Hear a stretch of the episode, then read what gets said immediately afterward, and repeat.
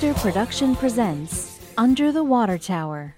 And now, here are your hosts, Derek Biglane and Matt Crane. Good morning, Matt. Good morning, Derek. Students, if you heard that sound, that means that you are now late for class. Today is Tuesday, August 18th. This is the first morning after the first day of school. If you can tell by the traffic, it is here. It definitely is here. Traffic is something else. I tried to get here to the studio to record this early on the Tuesday morning, and what usually t- what it should have taken me three minutes took me thirty. Upset about it, but not too upset because it does mean that the children are back in school, and could not be more excited about that. Derek, you had an opinion earlier off air uh, of the traffic lights in Hernando. Yeah, I mean, we, you know, I know that we've always talked about this timing of the traffic lights, and at some point, I know this is a, a city thing mixed with an MDOT thing, and uh, it's just, you know, it seems like five cars go, and then you've got the the elementary school dumping in right there on Commerce. Hopefully, they can they can get that timing worked out at some point. I know they're probably waiting for the new four lane is fixed over Commerce. So it may be a while, but uh, this morning I was kind of mumbling on, under my breath about it. Could have something to do with the hourglass shape of the, uh, I'm sorry, under the interstate part of Commerce that uh, comes in. It's about, uh, shrinks by about five feet coming to the, the, the hourglass figure there. That is true. That's that's another topic for another day. Well, that is on the agenda, probably five years from now. So we'll get back to that then. But uh, I do want to just say, uh, hope that everybody had a great first day of school. Didn't seem to be any issues, you know, getting kids in and out of school. Didn't hear any issues about anybody having to be sent home. So we hope that continues. Uh, Matt, I know that uh, your children started uh, yesterday. So, kind of give me a little, just an update on how they did. Yeah, it was our first time. Uh, our high schooler who can now drive. It was her first time going to school without us or, or somebody dropping her off in her life. But uh, that went that went just fine. Uh, and then we uh, took our kindergartner to uh, kindergarten a first day of school for her. Uh, we have walked our kids in for years and so forth. Something I noticed, Derek, was uh, the number of uh, husbands and wives that drop their kids off together for the first day. It was pretty interesting to me. We've always done that. I was thinking on my way to uh, to record this this morning. I don't know if my dad ever took me to school first day, or if my dad even knew where my first three schools were. I don't know exactly if he ever came there, but uh, anyway, good good on the dads and the moms getting together and, uh, and, and taking the kids to school. So that was a good sight to see. So again, like Derek said, or like you said, Derek, uh, just want to encourage the administrators, encourage the, the teachers uh, to stay positive and uh, keep working hard, uh, doing the best you can. We, we, we're with you, and I know most of the vast majority of the DeSoto County parents are praying for you and uh, just eager to have a good year for DeSoto County schools. I agree. And, uh, you know, so we'll just continue. second day, it looks like, again, with the traffic being heavy, as we mentioned before, that means that people were going to school and they were getting there on time. And so continue. Please do what you can. Wear the mask in school. Kids, parents, please make sure that they're wearing them so we can keep the uh, do- doors open as long as possible, which, you know, hopefully is through the next May. So we just thank you to everybody out there that's made this happen. And again, to continue on, to keep a good attitude about it. As we've mentioned on a couple previous uh, podcasts, gentle and kind to those who may have a different opinion than you and or have chosen a different route for their children for the first part of this year. So again, we just uh, look forward to it and so glad that it's finally here. Absolutely. Uh, Derek, you sent me some screenshots of some of the stuff on some of the social media sites uh, here recently. It's amazing how things can escalate pretty quickly on the, the social media sites uh, real quick. Just stay positive, do the best we can, keep plugging along. DeSoto County is an amazing place um, to live, and uh, part of that is the amazing schools that we have. So uh, shout out to Cory Uselton and uh, the, our superintendent and to the teachers all around the county uh, working so hard. That's right. I mean, look, every day is not going to be perfect, but they are in school and they're doing the best they can. And, and I think that if they had to make their own local decisions, they probably would be decisions that are maybe different than other parts of the state. However, they are, you know all are tied as, as one public school system for the state of Mississippi, and so we will just continue on and look forward again to a great year. Dick, your kids go to North Point. Things are going well there. It is. They've uh, four, first full week uh, is today. Started last Tuesday, so this is the first full week. Everything seems to be okay. Drop off, pick up seems to be going smoothly with the new way they have it. Everybody seems to be you know, distancing. I know that I read last night how they have changed the hallways and changed the cafeterias and the public schools. Same thing for the private schools and uh, athletics are continuing at both both uh, public and private schools too. So really looking forward to uh, continuing. Thank you to all that made it happen. That's exactly right. Don't forget the um, podcast is brought to you by Precision Services, located here in Hernando. Whether you're a real estate flipper or a homeowner with simply too much in your yard, Precision can help. They specialize in residential or commercial renovations with over 20 years experience in the demolition, junk removal, and construction business. Precision is eager to bid on your next project. Give them a call at 662 469 4189. Mention the podcast and get 5% off your estimate instantly. That's 662 469 4189. Podcast is also brought to you by The Print House, located at 2462 Church Street in Hernando. The Print House is your one stop shop for printing services business cards, banners, screen printing for t shirts, as well as a showroom full of all your vinyl and t shirt needs. Whether it's a new logo or marketing plan for your business or a large order of t shirts, for your family reunion or church group, the ladies at the print house can help. Simply give them a call at 662 298 3105 or find them online at theprinthousems.com. That's 662 298 3105 or at theprinthousems.com. Next thing we want to look at is kind of things going on in the different, uh, couple different of the cities in the county, uh, as well as a, a couple other things that are going on. So, uh, Matt, why don't you uh, go ahead and let us know about the Southaven Chamber meeting that's going on tomorrow? That's right. As I mentioned on the podcast last week, last Friday, the uh, Southaven Chamber of Commerce informed us of their meeting coming up tomorrow, August 19th. It is a virtual luncheon. The guests will be, keynote speaker will be Dr. Jake Lancaster and CEO Brian Hogan. And the virtual luncheon is, is hosted by Baptist Hospital DeSoto. They will be talking about COVID data and hope for the future. More info is at southavenchamber.com. That's southavenchamber.com. Also, Hernando Parks and Rec, the sign up is continuing for baseball, fall baseball, fall soccer, fall softball, and of course, a couple of adult sports. That is the Hernando Parks and Rec. Please go to the City of Hernando website, click on Parks and Rec, and then registration should be right there. Other cities, Southaven and Olive Branch, are also continuing registration. However, I know that a couple of them may be, may be ended, uh, but just continued again. Southaven, the City of Southaven website, and City of Olive Branch website. Please go to those websites, look for registration. Uh, I do know that Hernando goes at the end of the month, and check the other cities also. Another thing is, is that we will make you aware that Sunset on the Square, which, if y'all remember, usually takes place every Thursday in June, was postponed due to the virus. The Chamber of Commerce in Hernando has set it up to now take place in September. Every Thursday in September currently is the plan. Starting September 3rd, there will be Sunset on the Square. If you have more info, please reach out to the Chamber of Commerce, Siboney at the Chamber of Commerce. Talk with her about uh, any other information that go along with that. But right now, they are planning to do Sunset on the Square starting September 3rd. That's such a wonderful event that Hernando does. I know my family and dozens of other people, friends of mine, uh, enjoy that every June. Shout out to them moving it to September and still trying to make it happen for Hernando. And I think that, you know, it's important. It is outside. Of course, you will be asked to social distance, you know, kind of keeping in your family groups, but it, it, you know, it's outside. You can space out, but still talk, be able to see each other, have a good time. Of course, if you want to wear a mask, please wear a mask. But I, I, think it is a great event. It brings people to the square, brings businesses to the square. Oh, excuse me, business to the square. And I just think that um, you know it's a, it's a great event, and hopefully.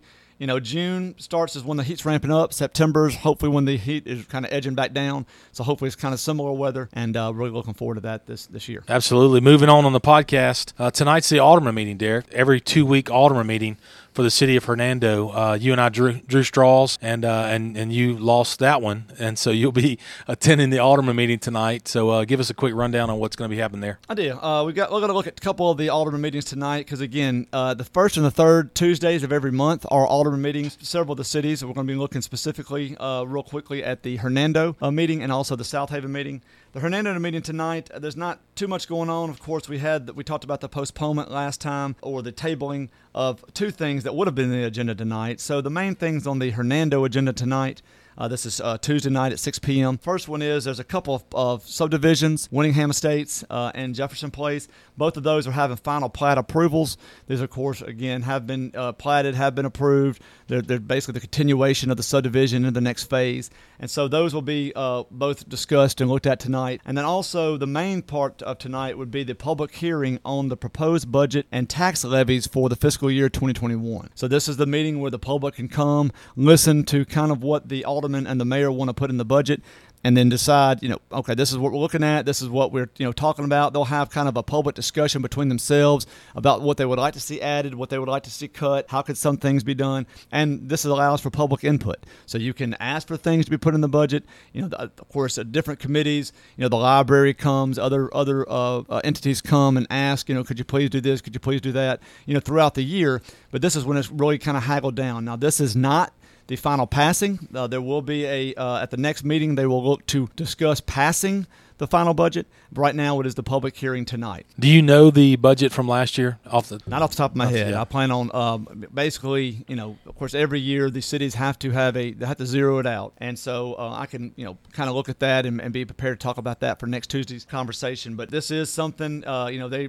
obviously they don't know quite what the sales tax is going to look like because of the coronavirus. Uh, I think cities usually run about three months behind in being able to tell what the sales tax done, so they're basically a rolling three months behind. So right now in July, they're probably looking at April numbers uh, where they are. So I would say April have been the first month where they really noticed a downturn. So they're going to be doing a lot of that, a lot of forecasting based off of not really having all the information of exactly what the coronavirus has done. So, you know, budget seasons are always tough, but you kind of always, okay, well, Hernando's growing at a 2% clip or 3% clip. We know that's not right this year. Now, we do have a couple of commercial things that are coming online. Toyota, of course, is now here, but the taxes will not be collected until next year because they did not open until February. And so, you know, that, that is going to be a good shot in the arm for next year. But again, that's next year. Uh, we're trying to budget for 21 to 20, excuse me, September of 20 to uh, September of 21. And so it's just a very tough thing to do. And, and you know, just uh, again, it's always kind of a crapshoot. But this year, not knowing what a true virus month looks like or a virus quarter looks like, it's going to make it that much tougher. And I'm sure we don't know anything about any state or federal money. Uh, would that maybe be talked about, like COVID 19 help, that type stuff? Or will they be providing tho- some of that for uh, smaller communities or communities like Hernando, maybe? That's a possibility. Uh, and also, of course, the federal government is also looking at, or cities are asking the federal government to look at funding for municipalities. That was largely left out in the you know, when they passed the uh, taxes, or excuse me, the I guess the the twelve hundred dollars you know per person back in the early spring, and then they gave the six hundred dollars extra per week in unemployment, and then when they also uh, the CARES Act that did the PPP loan.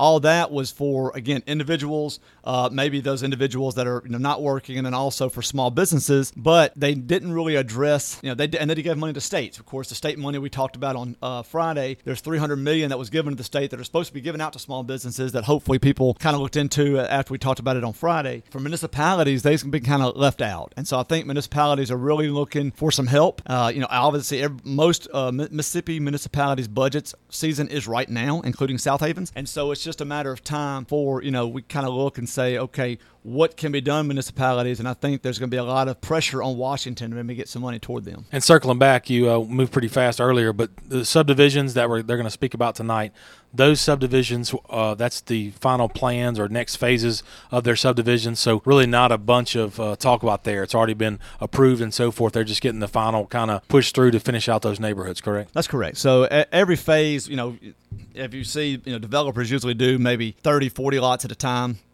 in different phases. So what it is is there's a master plan that's already been approved, and so they're following off the master plan. But for the next phase, it's like in, uh, for example, for Jefferson Place, Section C.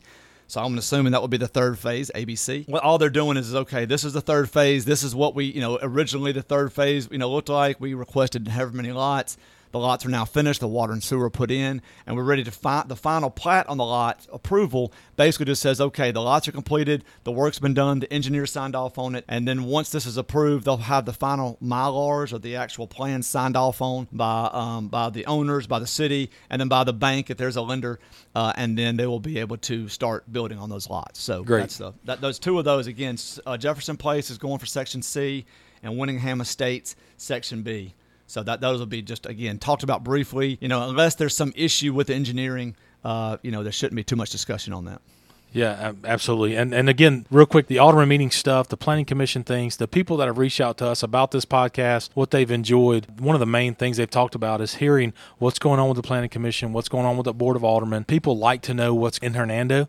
Um, we're we like to be informed, uh, and most of us like to be informed by something different than uh, book and and going back and forth on social media or uh, different conversations that, again, like I said earlier, get get out of hand pretty quickly. So that's the facts on on the Alderman meeting tonight. Uh, as we said, we will have someone there to cover it, to take a look at it, and kind of give us a, an update on Friday about what was decided or different things like that. So uh, just a wonderful thing. Um, the Board of Aldermen meeting every other Tuesday. I'm sorry, the first and third Tuesday of each month to uh, to help lead our city and guide us. Uh, thank you to the Board of Aldermen and the uh, city. Also, I want to mention that the city of Southaven tonight uh, also has their board meeting. You know, looking at their agenda, a couple things. Uh, they're having they're, they have actually have two items on their planning agenda. There's a uh, looking to rezone 2.89 acres of property on the southeast corner of Getwell Road and College Road.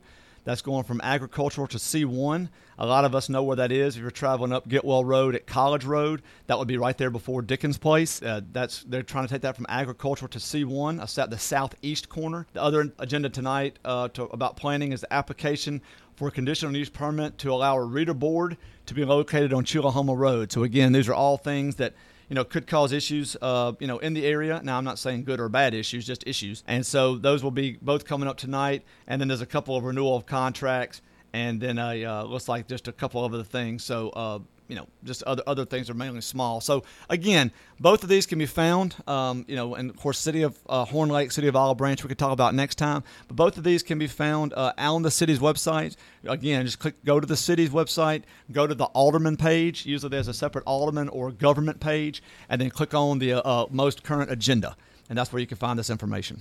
And most uh, town websites, if you've ever been to one, Hernando, Southaven, extremely fluid and very easy to follow around. Find what you're looking for, click on it, and uh, and and go search for it. But uh, let's try and stay as involved as we can in, in our city, involved in our um, discussions about what's going on around our city because it definitely affects us. Like Derek was talking about earlier, traffic in Hernando, traffic around schools, those type things. Uh, definitely something to pay attention to. Also, want to look at another thing that we're going to start doing on Tuesdays is we're going to uh, give you a DeSoto County fact of the week. DeSoto County. A lot of us are new to DeSoto County and new being you know we mean we were not born and raised here. Now I know there are a lot of born and raised locals, and you know we know several of y'all, and you know think that y'all have done you know great job getting the city to the point where it is. But we also want to kind of educate those that may have been just moved in, uh, those like myself uh, and Matt who have been here 15, 20 years, uh, and then just uh, you know those as they continue to come in. I mean, this is a growing county. And so we just kind of wanted to go over and just kind of do a fact of the week. Uh, and so the fact of the week provided by the DeSoto County Museum. DeSoto County Museum is named Mississippi's best small museum when it opened in 2003, and it's open from Tuesday through Saturday from 10 a.m. until 5 p.m. Admission is always free and donations are well. Appreciate Rob Long at the DeSoto County Museum for providing the facts of the week. And this week's fact of the week is in, on February 9th, 1836, an organizational committee consisting of Felix H. Walker, John D. Martin, Beverly G. Mitchell, and Messrs. Mosley and Cartwright represented DeSoto County in its formal application to the Mississippi legislature for writ of election. Governor Charles Lynch, who had been inaugurated on January 7, 1836 as a Whig Party member, refused to issue the writ. He believed that these new counties would each become Jacksonian Democratic counties that would tip the political scales away from the Whig Party. Local elections were held in these newly created counties in spite of this technicality, and the first DeSoto County officers were C.B. Payne, who was sheriff, Robert Atchison, excuse me, circuit court clerk, Samuel T. Cobb was the probate court clerk, Humphrey Cobb, probate court judge, Hughie Brown, president of the board of police, consisting of Thomas Reed, Samuel M. King, B.G. Cartwright and William N. Williams, that's a great name, J.D. Hallam, state senator, and Felix H. Walker, state representative. That was on February 9th, 1836, is when DeSoto County actually became a county and looked to do it that way. So, again, that's the DeSoto County Fact of the Week brought to you by, or excuse me, provided by the DeSoto County Museum. If you'd like to sponsor the Fact of the Week, please email us at underthewatertowerinfo at gmail.com. That's underthewatertowerinfo at gmail.com. Reach out to us if you'd like to sponsor the Fact of the Week uh, from the DeSoto County Museum. Derek, I've, I've, been to the museum a couple times. Just an awesome part of the, the city, very important part of our history, important part of our town to be able to go back and see where we come from. And also, I mean, if you have not been there, again, it's free. It is open. Uh, you do have to have a mask and that sort of thing to get in right now. But the best part about it is, is that I mean, you know, rich culture and so many people have donated, you know, donated so many uh, worthy things to be able to be put in the museum that you know everybody considers you know kind of this up here kind of new. Know, we're growing. You know, we only had 3,000 people about 25 years ago in Hernando, and you know Southaven wasn't formed until 1980. We have a long, rich history, and so it's very important that you go see that. And not only that, but the Holocaust portion of the museum uh, is just something to see, and it's really moving Uh, it's it's something I was not prepared to have something that that really nice. Uh, I'm gonna be honest uh, in the county, and it's just so well done. And so please, if you've never been to the DeSoto County Museum, right there on Commerce Street as you're coming toward the square, uh, right across from the Bancorp South and the uh, the hardware store. And so please just you know, stop in and see it. Uh, it. It's well worth your time. Absolutely. Thank you to Rob Long for providing us all that information for the fact of the week. Thank you to Rob for for manning the museum. Currently, a lot of you guys recognize Rob's name from working lo- locally as a journalist for probably what over 30 years. Oh, um, it, it, was a while, a long time, exactly. So thank you to Rob and the DeSoto County Museum. Shout out to them. Uh, we now turn into sports. You know, with Friday we'll be you know really starting to delve in. Uh, football starts on Friday, and we'll get to that in just a minute. But you know we do want to uh, reserve kind of toward the end of every show now that high school sports are starting to kick off to start talking about that. First thing we want to look at is what happened over the weekend. I know that in DeSoto County we don't actually have a basketball team. We do have the Hustle uh, but it, it, for the, the NBA team, uh, I guess that the hustle is the quote unquote minor league four. The Grizz, they were eliminated this weekend, uh, which is unfortunate. Entered as the eighth seed, went out as the ninth seed. So just kind of disheartening playoffs started uh, yesterday, and it's kind of hard to watch without the Grizz on there. But you know, hopefully, bigger and better things to come for the Grizzlies. Absolutely. I mean, Rookie of the Year, Ja Morant will be named Rookie of the Year sometime in the coming weeks, and uh, just a phenomenal talent to uh, build around. Jaren Jackson uh, comes on. I mean, just a very solid one-two punch for the Grizzlies. And uh, most people that are going to listen to the podcast don't necessarily keep up with the Grizzlies. A lot of us actually have sons that keep up with the Grizzlies. I know mine does tremendously. Mine and, too. Yeah, exactly. Yours too, Derek.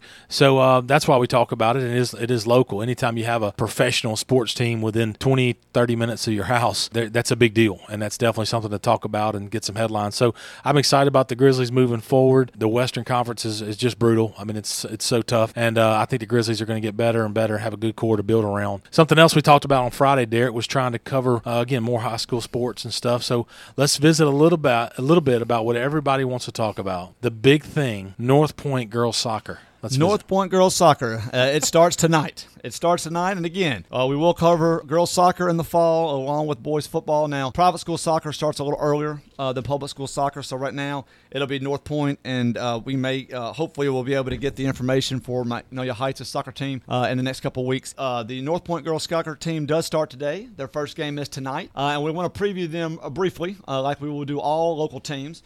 The first is that you know, so this is the North Point soccer team coached by Ethan McClure. Coach McClure has been at North Point for uh, four years now. Uh, last year's team was had four wins, one draw, and nine losses. Uh, they were 0 and 3 in the district, so kind of struggled last year. They do have six returning starters this year. Uh, Melinda Martinez is an attacking midfielder. Hadley Carson, attacking midfielder. Kelly Hunt, she's a sophomore. She is a striker. Martha Ann Dye, sophomore defensive midfielder. Lane Purdy, freshman left wing. Caroline Court, senior defender. All of these girls lettered last year. And the uh, probably the uh, the key returning player this year will be Kelly Hunt. She is the leading returning scorer for the team uh, with five goals last year as a freshman. Uh, the outlooks for the season, they're a much improved team. Coach really thinks that they're coming together now. Uh, they've learned a lot through a tough, they had an injury ridden season. They lost three girls to injury last year for the season. Uh, and they've worked incredibly hard and improved so much of this off season. So his goals this year to have a winning season, number one, and to prove every game, and hopefully to make a push for the playoffs. Uh, their first game will be tonight. It is at home versus Brighton at 5:30. So if you're interested in seeing girls soccer, whether you have a, a girl there or not, there are restrictions Again, like all Mississippi schools, there are restrictions. Uh, so please check with the school on whether or not uh, outside of the immediate family, uh, if you can come. And this goes not only for this soccer game tonight, but also of high school football and for soccer games to come. But again, tonight, 5:30 versus Brighton at home. Private school soccer at North Point. So Brighton's a public school team in Tennessee. Correct. Okay, so Tennessee. but Mississippi soccer starts a little bit later. It does. Public school soccer, I believe, starts uh, practice starts end of October, beginning of November, and yes. their, their, season goes through the winter. Okay, exactly. I remember soccer when I was growing up was was in the colder months, so I figured that was still the, the, the way. I think that was so kids could play football and soccer or something like that.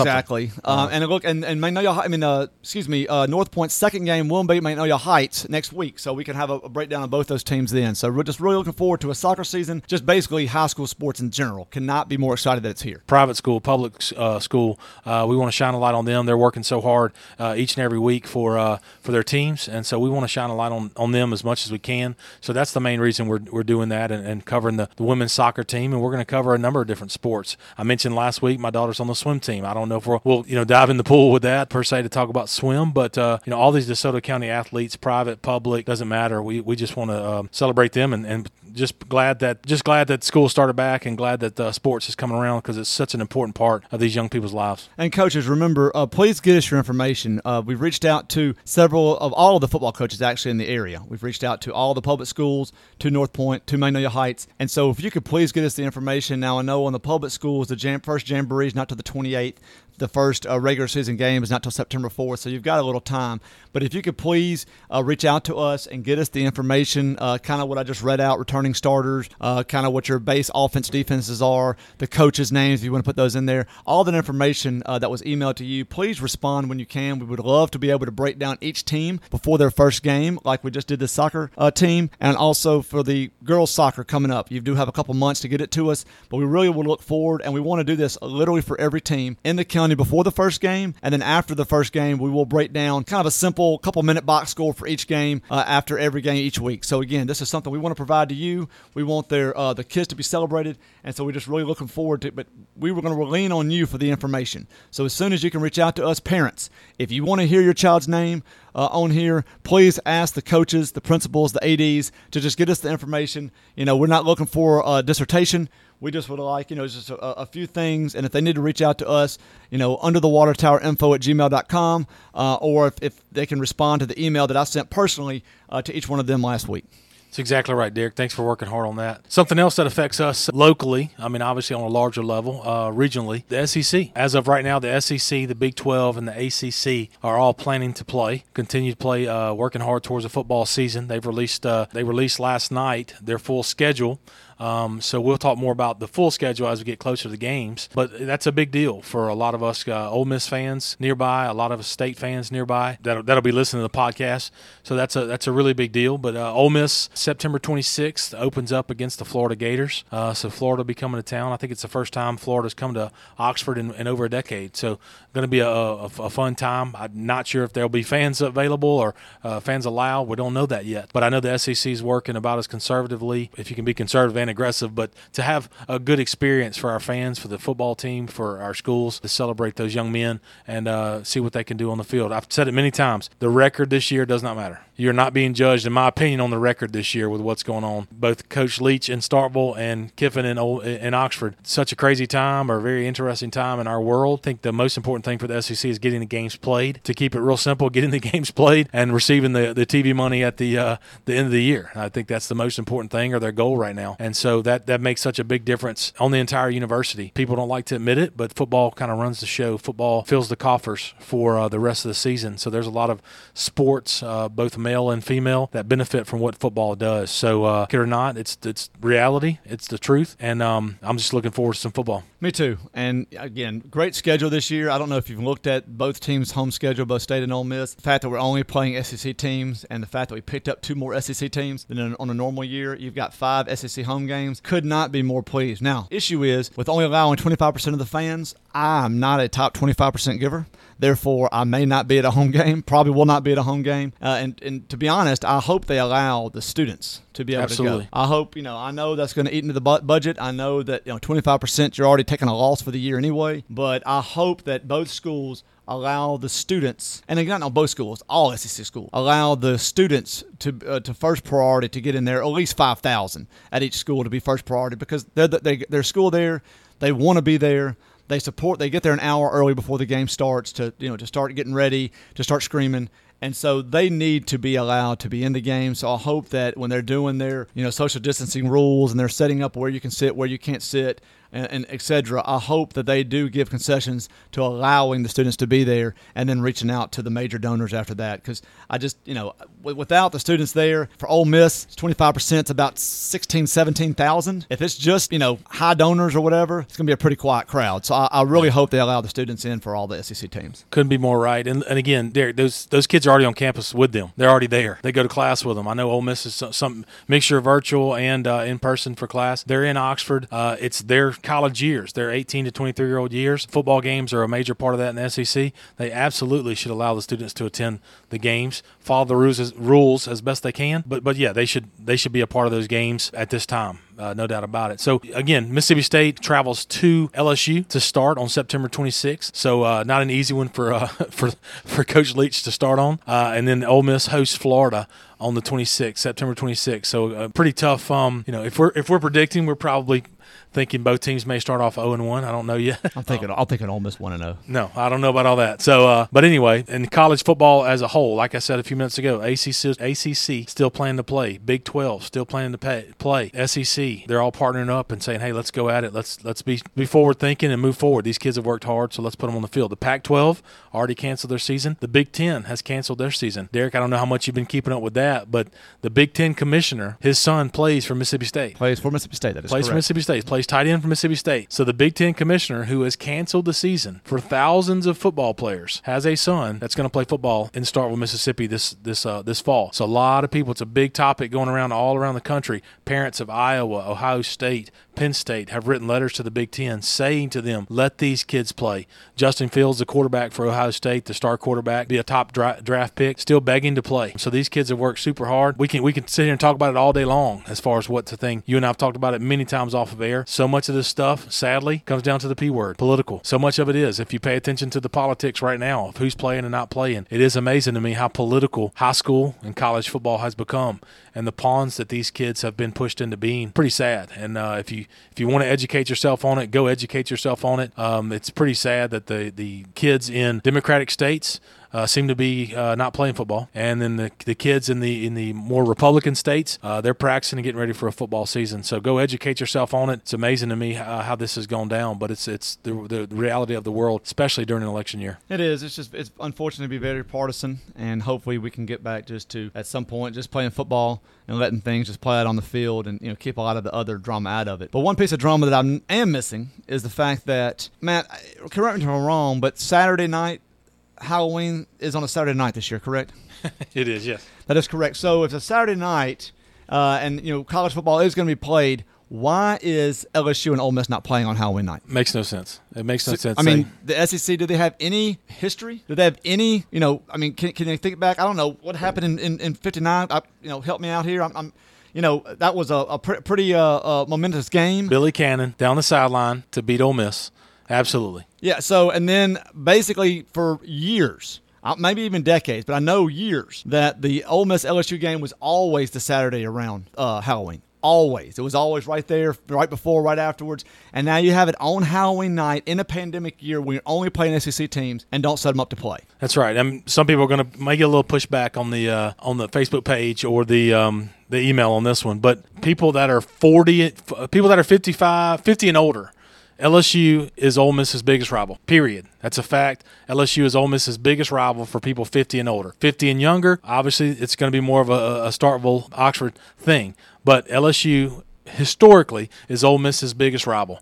And so, yeah, you're totally right, Derek. They miss a big opportunity right here, putting Ole Miss, putting LSU uh, on the field together for Halloween. I mean, I love the LSU State first game, and LSU plays Ole Miss last. I mean, they went ahead and you know they put uh, Mississippi State and Ole Miss kept us the Thanksgiving game, of course, the Saturday afterwards, which is fine, except for it's not the last game.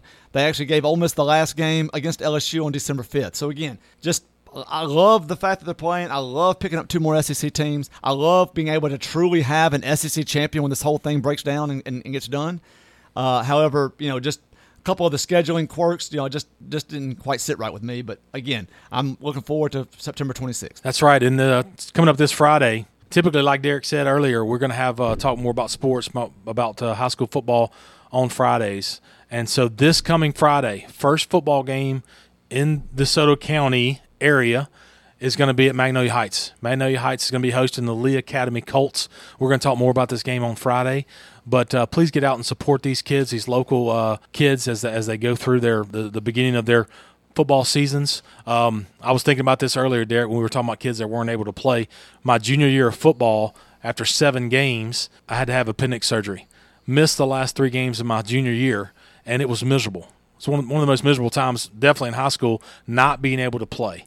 So the fact that these governors or these uh, counties or whatever they are uh, are not allowing these kids to play, uh, it, it's amazing. This, just the the sportsmanship and the uh, fellowship uh, friendships and stuff like that that are made playing football, playing fall sports, um, not being able to, to happen. I can't imagine what these kids are, are, are going through as far as not being able to play just because you know no fault of their own is a tough part, and so uh, just really feel for them. But uh, but in the meantime, we're going to celebrate the ones that are playing. We're playing in this area, and we're going to get after it, and we're going to uh, cheer these kids on. Uh, Hernando actually uh, scrimmage on the 28th, and then they play a uh, game. Have to open up against South Panola on September 4th, which we're going to talk tons more about that. Not an easy opener for Coach Wolf and the Tigers, but uh, we will be talking more that, about that in the coming weeks. Yeah, not to be a one-upper, Matt, but I am going to one-up your injury. My junior year – uh, is when I tore my ACL. Literally the last play of the last practice before the first game. So Wednesday afternoon, we always did a walkthrough on Thursday. Wednesday afternoon, the last play, coming around, blocking on a sweep, leg taken out, and uh, just. But and that's when you had the, the neck roll, right? Then you had the, the I had, you had the I neck had roll, the, the uh, neck roll. Uh, what was it? Ken Norton Jr. The neck roll coming out of the pads. I was played linebacker also. Again, this was for a small 1A school for y'all that know what I look like. Yes, that is correct. So I had a neck roll and could not raise both hands above my head to touch to, to intercept a pass. If I had intercepted So a pass, So why would you wear a neck roll where you couldn't raise your arms? Uh, because my mom would not sign the permission form for me to play football without a neck roll on. That is the honest truth. And this is bef- this is prior to cowboy collars. Oh, this is this is straight, just straight old school four layer neck roll. What about the uh, so kind of like the all the right moves, Tom Cruise? Oh, absolutely. Uh, yeah. Speaking of Tom Cruise, not not near that good looking. Uh, not near that on screen fast. Shaped Not- like I- him, though. I would like. Oh, definitely shaped Yeah, like him. yeah. Probably the height of Tom Cruise. Five six. Uh, uh, okay, I actually have Tom Cruise then. Uh, but again, just uh, had the had the thing, had the neck roll. I did not have the midriff shirt. Okay, I wish I, I wish they would allow. Well, you that. do now, like you wear it now. I've seen you walking your dog. Yeah, um, and there may be some schmediums walking the dog, but uh, again, just you know, just fantastic. But yeah, I missed the entire junior year with a torn ACL. So again, miserable experience. I'm glad that the kids are being allowed to play. And but again, this comes down to us being smart, doing what we need to do per the CDC. I know some people do not like it. I know that there's some people fight against it, but if we if the schools follow the rules for the CDC, it will allow them to stay open. It will allow them to play, and then you know. But if you know, of course, if if you don't do it, if they see that things are going against the rules, you know, the governor, of course, or whoever will come in and shut it down. So again, yes, two participants per player for the month of August is you know, excuse me, two people per participant is limiting it. Uh, probably good for gyms, probably good for volleyball. I would probably actually agree with it for those type sports. But outside, it's tough. But again, if you have cheerleaders, if you have football players, and you have a band, that's still going to be a couple hundred people. So it's not like it's going to be empty stadiums. So again, let's let's you know go out there, let's have fun, and we will be looking to break down that game on Friday night. Absolutely. And again, parents, please reach out to us, parents, coaches, uh, under the water tower info at gmail.com. That's under the water tower info at gmail.com. Find us on Facebook at UTW Podcast. That's UTW Podcast on Facebook. On Instagram, UTW Podcast. That's UTW Podcast on Instagram. On Twitter, UTW Pod. That's UTW Pod on Twitter. And most importantly, please hit subscribe on wherever you listen to your podcast, whether it be Apple Music, iTunes, or uh, Spotify. Please uh, subscribe to, to our podcast so we can continue to grow and continue to uh, visit with advertisers about advertising on our, on our show. If you'd like to advertise on our show, please reach out to us uh, again at the email that we just mentioned under the water tower info at gmail.com. All right, Matt. Well, that seems to wrap up this show. Uh, again, we'll come back to you on Friday. Talk about to break down the game. We'll talk about what happened at the Alderman meetings uh, tonight, and also look at a couple more things. Hopefully, we're still talking that everything's going smoothly at the schools. But any update on those, we'll have that then. So, Matt, you got anything else? No, that's it, Derek. Just uh, excited again, school to be back in.